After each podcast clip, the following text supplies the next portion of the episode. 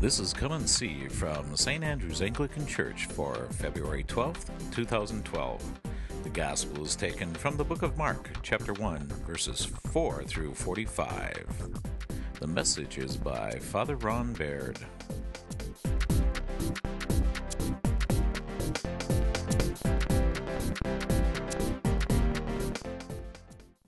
Where your skin basically decays and really falls off, and, and sometimes the bone is exposed, the wounds it can look like an open wound and ooze, and, and, it, and the smell is horrible. I mean, it really was was a disgusting looking disease. You can imagine if if it was on their face or whatever, how awful these people looked. And what was even worse was that they thought that it was highly contagious. And so, if someone in your family contracted leprosy, then everyone else in your family could contract leprosy too. And matter of fact, everyone in the whole village could contract leprosy. Now, we know now that actually it wasn't contagious at all, but, but at that point they thought they did, and they would shun them. They would drive them out of the village. You know, even your own family would, if you wouldn't go, would take rocks and throw them at you to make you leave. Because they were terrified that if it swept through the community, everybody would die. About the closest thing we've had to that was probably in the 1980s. You remember when AIDS first got to be something that people actually heard about? I mean, people always thought you could catch AIDS by shaking people's hands and doing things. I once had a, a woman ask me in, in my church in Point Pleasant if you could catch AIDS at the altar. And I said, Well, I suppose you could, but that would be really highly inappropriate. Um, what she meant was by drinking the cup. Um, but, but the truth is, is that you really can't catch AIDS from drinking out of a cup. I mean, you, you can't get it that way. It's impossible.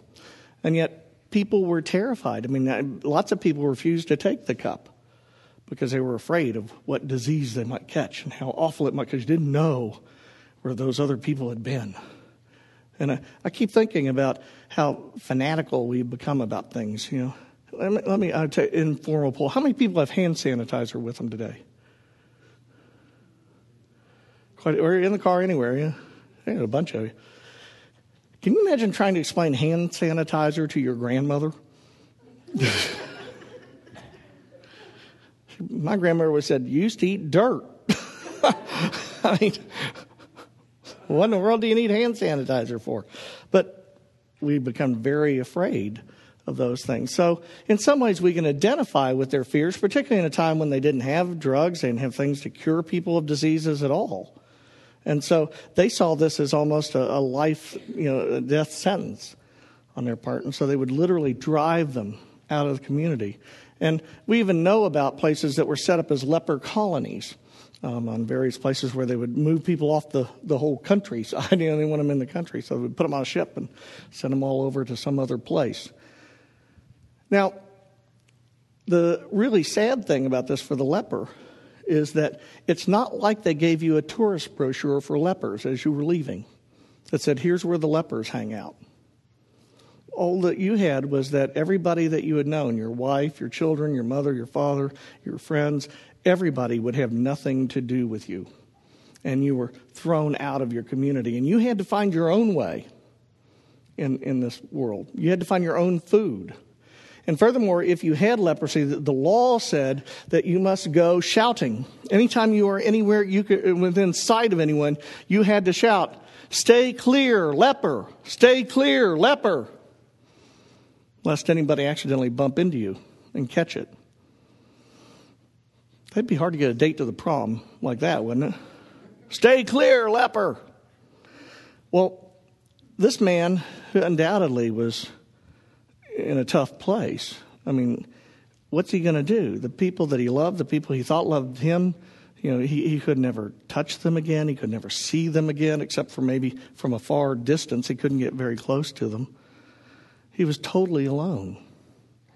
And he heard about this guy who was in Capernaum and that he had healed this guy's mother in law and was healing all these diseases from people.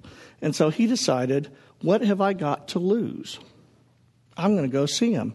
Now, what you need to know about it is that what the penalty for the law is. If you if you don't yell out, "Stay clear, leper," if you go up to someone, it's very simple penalty. They didn't have a long trial or appeal period. It was instant death. They killed you. right there. That's what he risked by coming up to Jesus was death. If Jesus or the people around him had wanted to, they could have taken a sword out and killed him immediately. And nobody would have thought anything about it except that they did the right thing. So for him to go up to Jesus is, is an act of desperation. You know, he, he does not want to live if this is what life is about. And he goes up to Jesus and he falls in front of him on his knees and he says, You could make me clean if you would choose to. Now, that's interesting in and of itself. The whole thing that's going on, if you notice, one, Jesus doesn't seem to be taken aback by this man who falls in front of him, even though he's not supposed to be there. And, and then he doesn't say, Can you heal me of my leprosy? He says, He doesn't even say, Would you? He says, I know you can if you would choose to do it. Now that's faith, isn't it? He's already decided in his mind, I know this man can do this. Now, think about what it's like to be in a place where you are totally isolated, where everyone who's in your support system has abandoned you to put that kind of faith in anything. And yet here he is. And it says that Jesus had pity on him in our translation. The, the word oftentimes translated had compassion on him. The, the, the Greek word that's used there is it said he felt a deep feeling for him down to his bowels, is literally what the word means. It means he was moved in his gut for this man. And so he says, I do choose be made clean.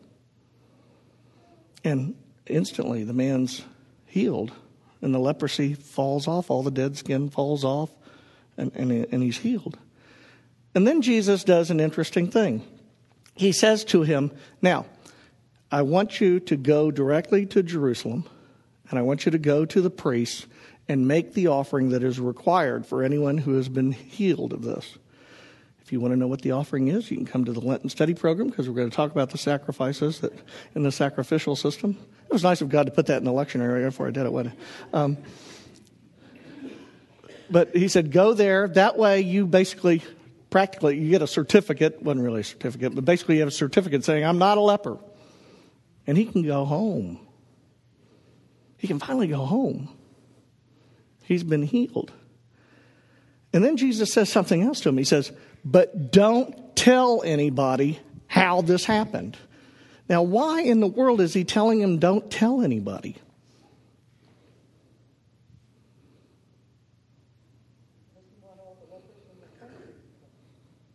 Well, that's part, partly true. Do you remember what happened last week? Because this is immediately following last week. Last week, he had been in Capernaum and he'd healed Peter's mother in law. What happened the next morning? Everybody showed up. He went out to a quiet place to get away from them. The disciples come and said, Everybody's looking for you. What did he tell them? Yeah, let's keep moving. Yeah, let's go on to the next town. I don't want to deal with that anymore. And, and do you remember why? Why were they coming to him? Because of what they wanted, right? They didn't come to him to serve, they came to him to receive a service. And that's not what he was about. And so when he tells this man, don't tell anybody, is it any wonder?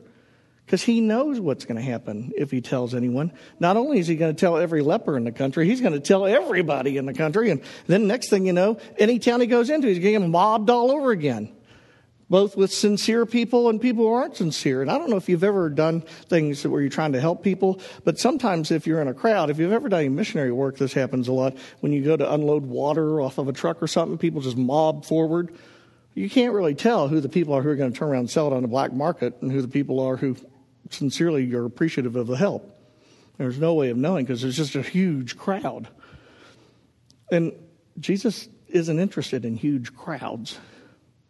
You know, his mission was not to come in and lay hands on everybody and heal them and then poof, go back to heaven. His mission was to bring good news into the world. And so he tells the man not to tell anybody. Well, if you think about it in and of itself, the whole thing's a little bit hard for this guy to have to comply with, isn't it? How do you explain? You know, you, you show up again somewhere and somebody said, Wait a minute, aren't you a leper? No, I'm not a leper anymore. Well, how'd that happen? Can't tell you. Why not? It's secret. what would they think? No, you're a leper. You're just in remission or something. I don't buy this. And so this man goes and tells everybody that he encounters. And what's amazing about it is he doesn't do the one thing that you would think that he would do. What would you do? Well, yeah, but I mean, after, when you left him, what would you do? And, and you made your offering.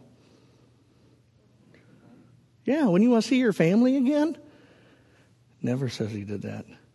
What it says he spent his time doing was going and telling people the good news of what had been done for him. In, in this one man, we have the story of what evangelism really is about, what the real blueprint for evangelism is. You know, evangelism is not hard. You don't have to be Billy Graham and do public speaking. You don't have to get a bullhorn and stand outside of Ohio Stadium and yell at people to repent. You don't have to hand out pamphlets. You know, none of those things are what evangelism is. Evangelism is actually very easy to do. Only the church could have made it so complicated that nobody wants to do it. And it's amazing. And evangelism takes certain steps, if you will. And so let me go through them. Well, let me go through what we oftentimes think of as evangelism. Now, I come from the South. I understood after 8 o'clock when I asked them, they said nobody does that here, but they do it in the South. People would come to your door, usually on a Wednesday night, because that's when they met and went out. And they would come two by two. I think that was for protection. But, um, and they would knock on your door and you'd open your door. Hi, I'm so and so from you know such and such Baptist church, and I'm here. We're doing a survey of the community. And you think, oh, well, okay, until you've had two of them, and then you realize there's no survey to this. And so the first question they say, if you died tonight, do you know where you would go? Now, as a priest, I have to tell you, I always found this a little bit humorous, and so I would sort of jerk their chain. And so when they say, Do you know where you would go? And I said, Absolutely. And they said, Where would you go? And I said, I'd go to the morgue.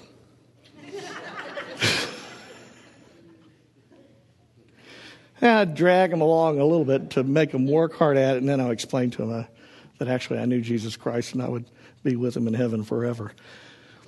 And once they found out at that point I was Episcopalian, that they would get, you're an Epista, Epista, Epista, and then finally they just give up and leave.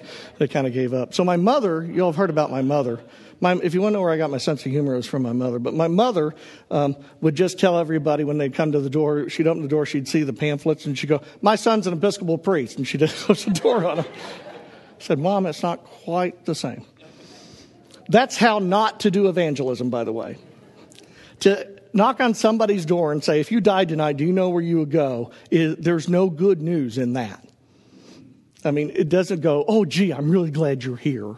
I mean, nobody's going to do that. To stand at the corner at Ohio Stadium and yell at people to repent, or else they're going to quick fry to a crackly crunch for all their sins, is, is not good news. People don't need to hear that. So, what is good news? Well, we see it in this man. This man had a helpless and hopeless situation, and he met someone who changed it. And so, when he went out and told people, and they said, What happened to you? You're, you're a leper. And he'd say, I met this man, and he cleaned me. He cleansed me of all of it. It's gone. It was good news for him. Now, when he ran into other lepers, what do you think they said? Yeah, where is he? Do you think he'd do that for me? Don't you think they wanted to know? I mean, picture this if you ran into somebody one day and, and they said, you know, I'm going out and I don't know what your finances are like and all, but, you know, do you have more money than you need? I mean, your bill's all paid off and up to date and everything, your mortgage is good. And, and, and if you said, well, no, not really, you know, we get by, but, you know, we're not doing too well. I said, well, I'm going to, I, I, I have more money and I possibly know what to do with. So I want to write you a check for $10 million. Well, your first question would be, what's the catch? right? He said, No catch. I just want, I want to give it to you. Well, why so much? Well, because the government's going to take part of it. So, I mean, you're, you know, but, and I want you to learn how to be like this. And so I, am just giving away. Believe me, it won't affect my income at all. It's, it's yours. You can have it. So after you have him investigated by a private investigator and discover it's not drug money or anything else, because um, we're definitely cynical, and you find out that it's all true. He's just given it away. And so you go home. What would you do with the money?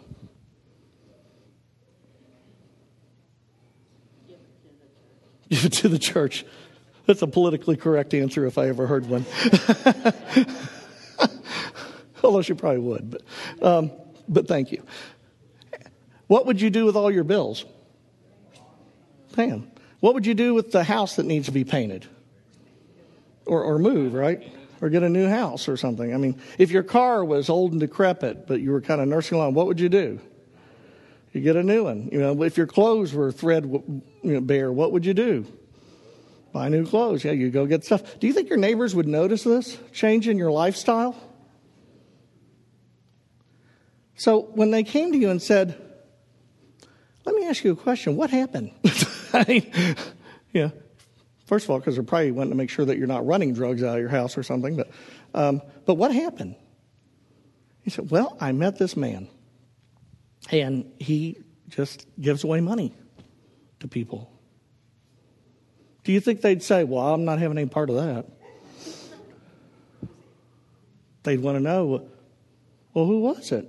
Well, his name's Sutton. Well, do you think he'd give me money? Well, I can't give it to you, but I can, you know, I think he might. And what would they want you to do? Yeah, can you show me this guy? I want to know him. And would you say, nah, you're on your own. I got mine. You're in trouble. I go, sure, I'll introduce you. I can't guarantee anything's going to happen, right? But I'll introduce you. That's evangelism. It's just in a very secular thing, but it's telling good news to people.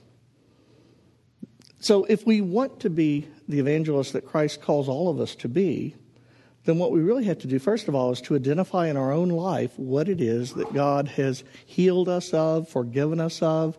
What has God done for us? What has Jesus done for us that has made a difference? How has it changed us?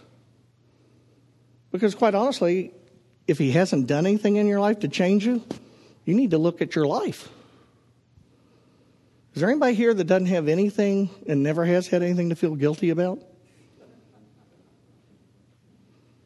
If there is, I want you to leave because the rest of the sermon is irrelevant anyway. But, I mean, we all have those things. Those things that we just assume not be known. And so, if He's willing to forgive us those and restore us, if He's willing to heal us of our disease or our infirmities or our, weaknesses or our emotional trauma or our financial struggles, if He's willing to bring us to a new life, then we have some good news to share. But the good news isn't about going telling people, I've got mine,